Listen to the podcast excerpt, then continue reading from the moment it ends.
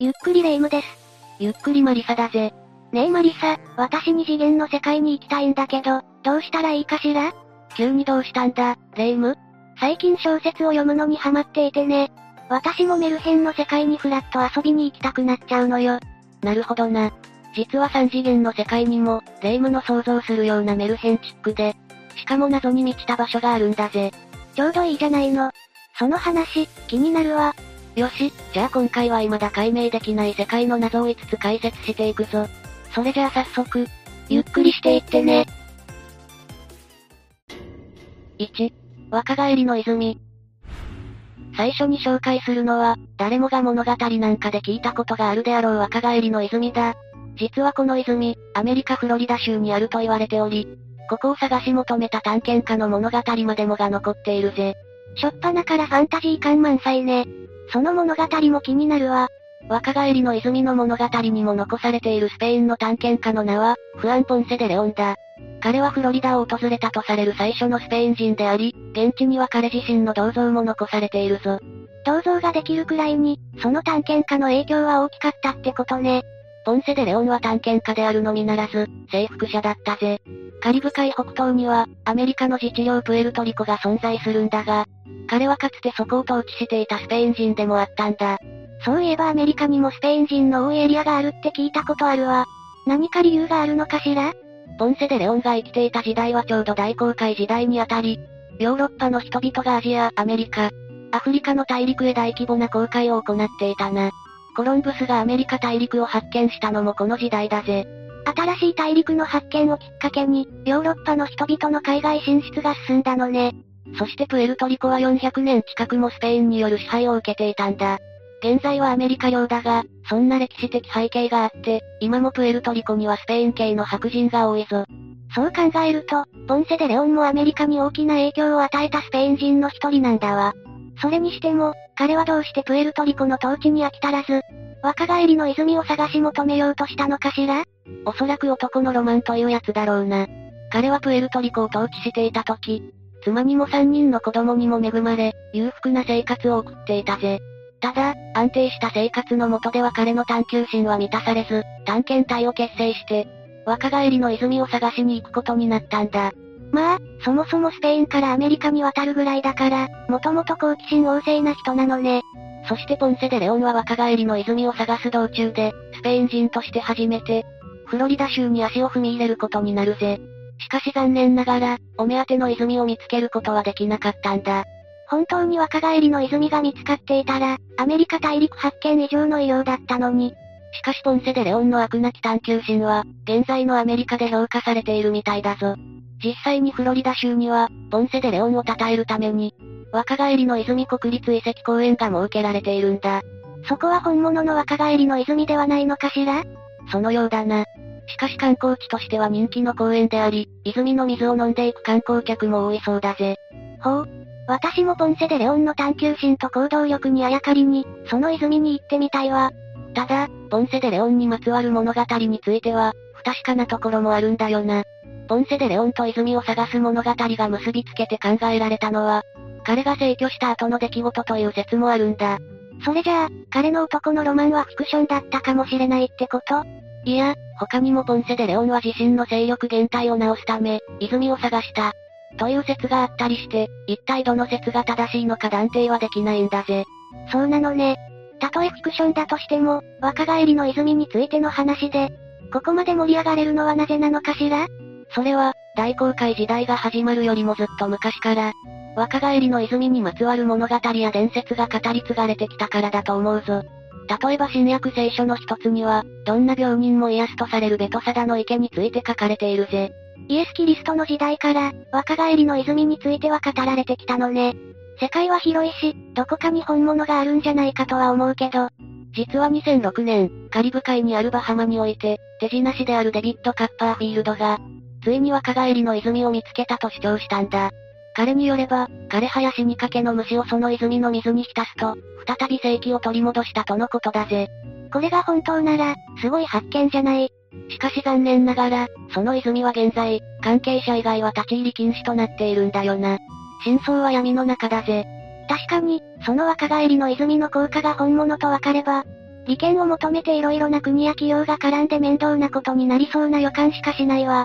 世界のどこかに若返りの泉が眠っているとしたら、現地に行ってみたいという野心はもちろんあるぞ。だが同時に、そのままの状態であまり知られないでいてほしいという思いもあるな。霊夢の言う通り、難しい部分だ。世界の謎ってロマンに満ちているけど、そこにつけ込む欲深い人もいるのよね。もっと純粋にロマンに浸れるようになればいいのに。まあ、ここでは深掘りしすぎず、ひとまず世界の謎やロマンに思いを巡らせてほしいぜ。次も、ファンタジー感満載の謎に迫っていくぞ。2、ソコトラ島。次に紹介するソコトラ島は、中東イエメンに属するインド洋上の島。別名インド洋のガラパゴスだ。島には825種類もの植物があるが、なんとそのうち4割弱が、ソコトラ島でしか見られないものなんだよな。植物以外にも鳥類に爬虫類など、ソコトラ島独自の種が多く存在するそうだ。ソコトラ島なんて今まであまり聞いたことなかったわ。その知名度からして、あまり規模の大きくない島だと思うけど、どうしてそんな不思議な生態系になったのかしら？ソコトラ島の面積は沖縄本島の3倍ほどで、世界的に見れば確かにそこまで広い方ではないな。そんなソコトラ島に個性豊かな生態系が築かれた要因の一つとして、ソコトラ島の地理的な歴史が関係しているぞ。ふむふむ、気になるわ。遥か昔、地球の大陸が一続きになっていたことは、霊夢も聞いたことがあるよな？それなら、聞いたことがあるわね。パンゲア大陸だったっけ？ああ。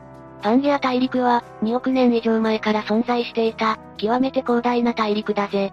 そこから時間をかけて分裂を始め、1億8000万年前には北側のローラシア大陸と、南側のゴンドワナ大陸に分かれたぞ。歴史の知識として分かってはいるものの、世界中の大陸が一続きだったなんて、なかなか想像できないわ。さて、テーマでもあるソコトラ島が属していたのは、南側のゴンドワナ大陸だったぜ。2000万年ほど前、ソコトラ島はゴンドワナ大陸から分裂し、ポツンと孤立した島になってしまったんだ。ただ、これが独自の生態系ができるきっかけだったぞ。それって、ソコトラ島が大きな大陸から離れちゃったことで、他の生物からの影響を受けずに済んだからなのかしら？まさにその通りだな。ソコトラ島はイエメンに属しているとはいえ、本土のあるアラビア半島からは300キロ以上も離れているんだ。同じ国とはいえ、別世界ってわけね。そんなソコトラ島にどんな動物や植物が生息しているのか、すごく気になるわ。最初に紹介するのは、ソコトラ島のシンボルともされる流血樹だぜ。別名をソコトラドラゴンツリーとも言うが、まるでゲームやファンタジーの世界に出てきそうな枝の広がりようが特徴的だな。流血樹にドラゴンツリーなんて、名前からしてかっこいいわね。確かにこの木を見たら、二次元の世界に入り込んだかのような気分になれるわ。そして流血樹のもう一つの特徴は、真っ赤な樹液を出す点なんだ。その樹液の色から、島ではこの樹液は傷ついた竜の血だともされ、大切にされてきたぞ。だから流血樹なのね。この木だけで一本物語が書けそうだわ。もう一つ個性的な見た目をした植物、ボトルツリーを紹介するぜ。ボトルツリーは、幹がやたらと太いのが特徴的だな。これまたなかなか見ない形の植物ね。でも写真をよく見ると、花を咲かせてない？そうだな。ボトルツリーはピンクの花を咲かせることから砂漠のバラとも呼ばれるぞ。なんだか、もうどっぷり二次元の世界に入り浸っている気分だわ。さて、植物の次は可愛い動物を紹介するぜ。流血樹、ボトルツリーと同じく、ソコトラ島でしか見られない鳥類の代表として、エジプトハゲワシがいるんだ。外でご飯を食べていると、エジプトハゲワシがそばに現れてご飯をもらおうとしてくるのが、これまた可愛いんだよな。めちゃくちゃ癒されそうね。エジプトハゲワシを見るためだけに、ソコトラ島に行ってみたいかも。ただ残念なのが、エジプトハゲワシが絶滅危惧種に指定されていることだぜ。そんな、こんなに可愛いのに、絶滅危惧種だなんてかわいそうよ。実はソコトラ島における絶滅危惧種は、エジプトハゲワシだけじゃないんだよな。他にも、島の開発や環境問題のせいで、数百もの動植物が絶滅の危機に瀕しているんだ。ソコトラ島にしかいない動植物も多いのに。そして、先ほど紹介した流血樹も危ないんだよな。というのも、島に放牧されたヤギに幹を食い荒らされたせいで、流血樹の若い木がかなり減っているそうなんだ。ヤギ以外にも気候変動といった問題があり、難しいぜ。人間が利便性を追い求めた結果、こういう貴重な自然がなくなっちゃう可能性が出てきちゃったのね。環境問題の他にも、ソコトラ島は中東という内戦に巻き込まれやすい土地柄なのが心配だな。戦争によって貴重な自然が痛めつけられるのは、見てられないぜ。確かに、色々と不安定なご時世だからこそ、気になっちゃうわ。なんとしても、こんなにメルヘンチックな動植物たちは守っていきたいわね。3. ピラミッドの熱源。2015年、エジプトにあるピラミッドの底に、3カ所の熱源があることが判明したぜ。そのピラミッドは4500年ほど前に作られたものであり、まさに時を超えた謎になるな。まさか4500年前なんて、ヒーターなんてものもないわよね。どういうことかしら？詳しく説明していくぞ。当時、日本を含めた国際研究チームが、サーモスキャンなどを用いてピラミッドの表面温度を測定していたぜ。隣り合った石の間の温度差を測っていたところ、明らかな温度差が見られる箇所が見つかったんだ。日本も参加していたのね。温度差はどれくらいになっていたのかしら？ほとんどの石の間の温度差は0.5度以下だったが、ある箇所だけは6度もの差が見られたぜ。それくらい違えば、確かに不自然よね。真相が気になるわ。この事実について、様々な仮説が出されたぞ。その中でも注目を浴びたのが、アメリカのベン・カーソンが唱えた、穀物貯蔵庫説だ。彼は当時の大統領選における共和党候補だったこともあり、その謎が脚光を浴びることになったぜ。どんな説なのかしら？まずこういった温度の違いは、ピラミッドの内部に空間が存在し、そこでの空気の流れが原因で引き起こされるとされるぜ。温度差とピラミッドの内部空間には、関係があったのね。これは大発見だわ。そしてその空間が何だったのかという点について、カーソンは穀物貯蔵庫だと主張したわけだな。ふむふむ。カーソンは学生時代からユダヤ人の祖先ヤコブの子であるヨセフが、穀物を貯蔵するためにピラミッドを建設したと主張し続けていたんだ。それには、ヨセフがエジプトでの干ばつを乗り越えようとしていた背景があったとのことだぜ。随分と現実的で、切実な理由ね。学生時代からその意見を貫いてきたというのもすごいわ。エジプトの考古学者たちは当初、カーソンの主張に反発していたんだ。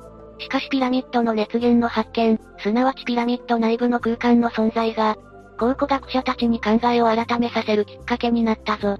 そう思うと、ピラミッドの温度測定の調査って、かなり歴史を動かすレベルの取り組みだったのね。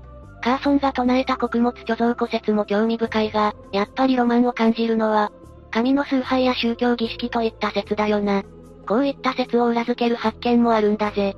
確かに、ピラミッドといえばやっぱり王様だわ。先ほどピラミッドで明らかな温度差のある部分があったと説明したが、中でも温度差が大きかったのが、クフ王のピラミッドの東側だったんだ。東という方角に何か意味があるのかしら？実はピラミッドの東側には、重要な墓や寺院が位置しているぜ。つまりピラミッドで温度差が見られた部分は、エジプトにおける重要な位置と一致しているってことだ。そう聞くと、方角にもなんか意味ありげな気がしてくるわ。またピラミッドは、古代エジプトの太陽神ラーにも関連しているぜ。太陽神ラーはエジプト神話の最高神であり、エジプトの人々にとっては宇宙の創造者かつ太陽の化身だったんだ。私にはよくわからないけど、とにかく古代のエジプトにとっては大切な存在だったってことね。そんなところだぜ。そんな太陽神ラーを中心とした神話が作られたのが、ちょうど巨大ピラミッドの建設ラッシュ最中だったこともあり、ピラミッドの構造とラーに関係があるのではないかと考えられるな。マリサの説明を聞いていくと、説得力が出てきたわ。確かに太陽は東から昇るものね。だからピラミッドにある空間は、太陽神ラーを中心とした宗教儀式のために設けられたもの。という説も十分にあり得るぜ。こんな感じで、一つの大きな謎について色々な説を考えていくのもなかなか面白いわ。さて、次も面白い謎を秘めた、ヨーロッパのスポットについて解説していくぞ。4. ロスリン礼拝堂。次に紹介するのは、イギリス・スコットランドにあるロスリン礼拝堂だ。15世紀に作られた歴史ある建物で、その内部には様々な彫刻が施されているぞ。この礼拝堂の謎はそんな彫刻にあるんだぜ。15世紀って、最初にマリサが説明していた大航海時代にあたるのよね。そんな時代の建物が残っているって、なかなかすごいことだわ。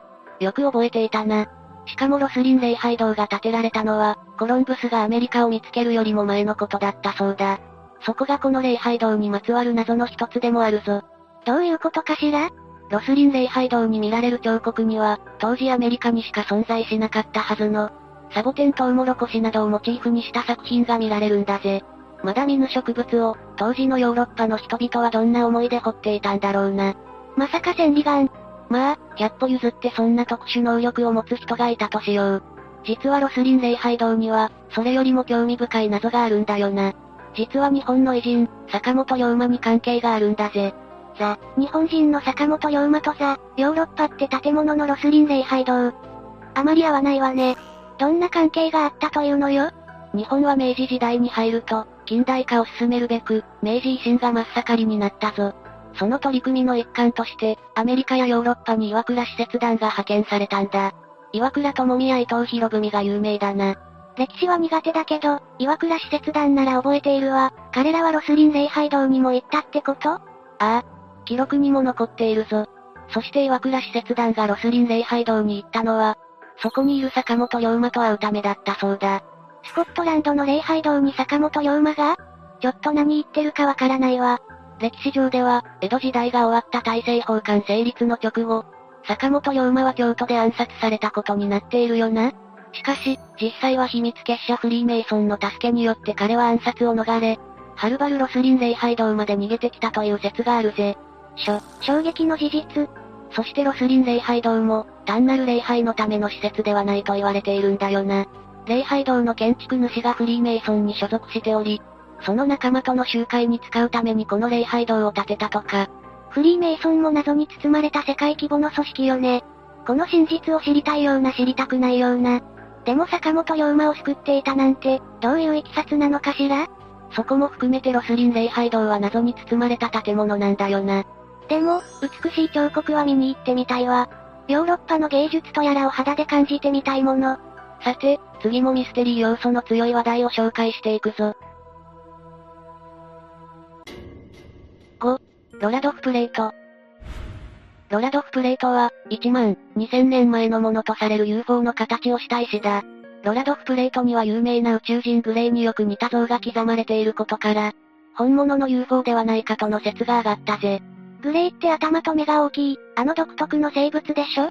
現代のものだったらいたずらでしょってなるけど、1万年以上も前の遺物となると。しかもこのロラドフプレートは中国やネパールなど、様々な場所で発見されているんだよな。つまりこれが宇宙からやってきたものだとすれば、宇宙人が地球の各地に降り立っていることになるぞ。今から1万2000年前って、日本は縄文時代よね。そんな時代に UFO を送ってくるなんて、宇宙人は何をしたかったのかしら？実はロラドフプレートには、メッセージのようなものが彫られていたんだ。考古学者たちはそれを読み解こうと必死になっていたぜ。宇宙からのメッセージ、興奮してきたわ。学者たちがロラドフプレートを研究することになったきっかけは、1930年頃の中国にあるぞ。北京大学の考古学教授と学生がチベット付近にある洞窟を探索した際、彼らは驚くべきものを発見したんだよな。ドキドキ。なんと洞窟には138センチほどの身長の骸骨が埋葬されたお墓と、700を超えるロラドフプレートがあったんだ。700も、それもお墓と一緒に見つかるなんて、何かしらの意味がありそうね。そしてもっと驚くべきものが、その洞窟の壁に彫られたオブジェクトだ。洞窟には昇る太陽、月、星、地球、山、そして地球と空を結ぶ点線の彫刻が彫られていたんだぜ。これは大発見じゃないの。どう見ても宇宙からの伝言だわ。そして北京大学の学者たちはロラドフプレートについて調査を行ったものの、何が書かれているのか解読できず、20年の時が過ぎてしまったんだ。そりゃあ、宇宙からのメッセージだし、無理もないわよ。しかし1958年頃、そんなロラドフプレートについて大きな発見があったぞ。中国北京のツムームヌイ博士という人物が、ロラドフプレートには、角溝に起源不明の象形文字でメッセージが刻まれている、と主張したんだぜ。これまたものすごい大発見ね。どんなことが書かれていたのかしら？その文字がとても小さかったこと、またかなりすり減っていたことから、解読は困難を極めたぞ。それでもツム博士は解読に成功したんだ。そこから、1万2000年前に宇宙人の船が地球に不時着したこと。そして彼らが現地の人間と会った時のエピソードが明かされることになったぜ。かなり重要なメッセージになりそうだわ。ツム博士によれば、このようなメッセージがあったそうなんだ。彼らは航空機の雲から降りてきました。人間たちは日の出前に10回洞窟に隠れました。ようやく宇宙人の手話を理解した時、人間たちはその宇宙人が平和的な意図を持っていることに気づきました。とのことだぞ。やけにリアルなエピソードね。また、ロラドフプレートに刻まれた別のメッセージには宇宙人が宇宙船を墜落させ、そこにいた山の住民が宇宙船を作り直そうとしたができなかったため、後悔しているとあるな。当時の宇宙人たちは、どんな宇宙船に乗ってきたのかしら？そっちも気になるわ。ロラドフプレートは700枚以上もあったから、ツム博士が研究を地道に進めていけば分かっただろう。しかし、それは叶わなかったんだ。なんとツム博士は中国から亡命してしまったんだぜ。ええー、なんでまた？ロラドフプレートに関するツム博士の研究結果が、1962年に発表されたんだが、なんとその発見が、上昇の対象になったんだよな。ツム博士はその恥ずかしさから亡命して日本に渡り、そのまま亡くなってしまったと言われるぞ。ひどいわ、ツム博士は、あんなに真剣に研究してたのに。また、後になってさらに不思議なことが明らかになったんだ。そもそもツムウムヌイという博士の名前が実際の中国名ではないことから、そもそもツム博士という人物は存在しないという説も出てきたぜ。ロラドフプレートについて、あれだけの大発見をしていたのに、ツム博士の存在がなかったことになるのは、納得いかないわ。実はロラドフプレートについて、別の国でも不可解なエピソードがあったんだ。1974年、オーストリアのエルンスト・ウェゲラーは、中国西安にある博物館のガイド付きツアーに参加し、そこに展示されていたロラドフプレートを鑑賞していたぜ。お、ロラドフプレートが博物館で見れたのね。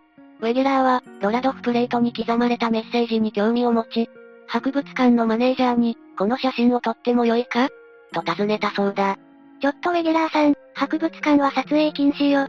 しかし、マネージャーは撮影を許可したぜ。これが悲劇の始まりだったんだよな。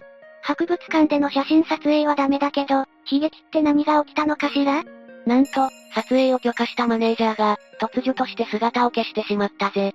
そして撮影されたロラドフプレート本体もだ。どういうことよ？で、でも写真には残っているはずだから。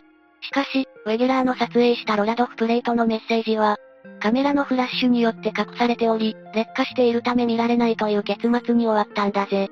うーん、ここまでのエピソードを聞くと、どうやらロラドフプレートの真実について知ろうとした人たちが、次々と姿を消しているみたいね。しかも、今現在ロラドフプレートの現物がどこにあるのかわからず、そもそもそれが過去に存在した証拠を見つけることも難しいとされたんだ。ここまで色々な調査や研究がされてきたのに、それらが白紙になっちゃったようでやるせないわ。また一部の人々は、ロラドフプレートに関する一連の騒動は中国当局による陰謀だ。とも主張しているぞ。彼らは同時に、過去の無数の発見を考慮すれば、ロラドフプレートは1万2000年前から実際に存在していたとも結論付けているんだよな。そうそう、やっぱりロラドフプレートは本当にあるのよ。やっぱり大国の圧力のせいだわ。こんな感じで、謎と闇の両方に包まれた異物も存在するってことを覚えておいてほしいぜ。ここまで二次元のような面白い世界に浸れて楽しかったけど、最後の最後にこの世の現実を見せつけられた気がしたわね。というわけで今回は、未だ解明できない世界の謎について解説したぜ。二次元の世界をじっくり味わえたわ。まあ、後半は謎解きだったり世の中の闇を垣間見たり、ファンタジー感からは離れちゃったけど。まあ、それが世界の現実ってわけだな。きっと世界の謎を見ていくと、そんな闇にいくつも直面することになると思うぜ。それでも、やっぱり知的好奇心の欲求には勝てないわ。お、いいことじゃないか。これからもそんな知的好奇心を満たせるような解説をしていくぜ。というわけで、今日の動画はここまで。動画が面白かったら、高評価とチャンネル登録よろしくお願いします。最後までご視聴いただきありがとうございました。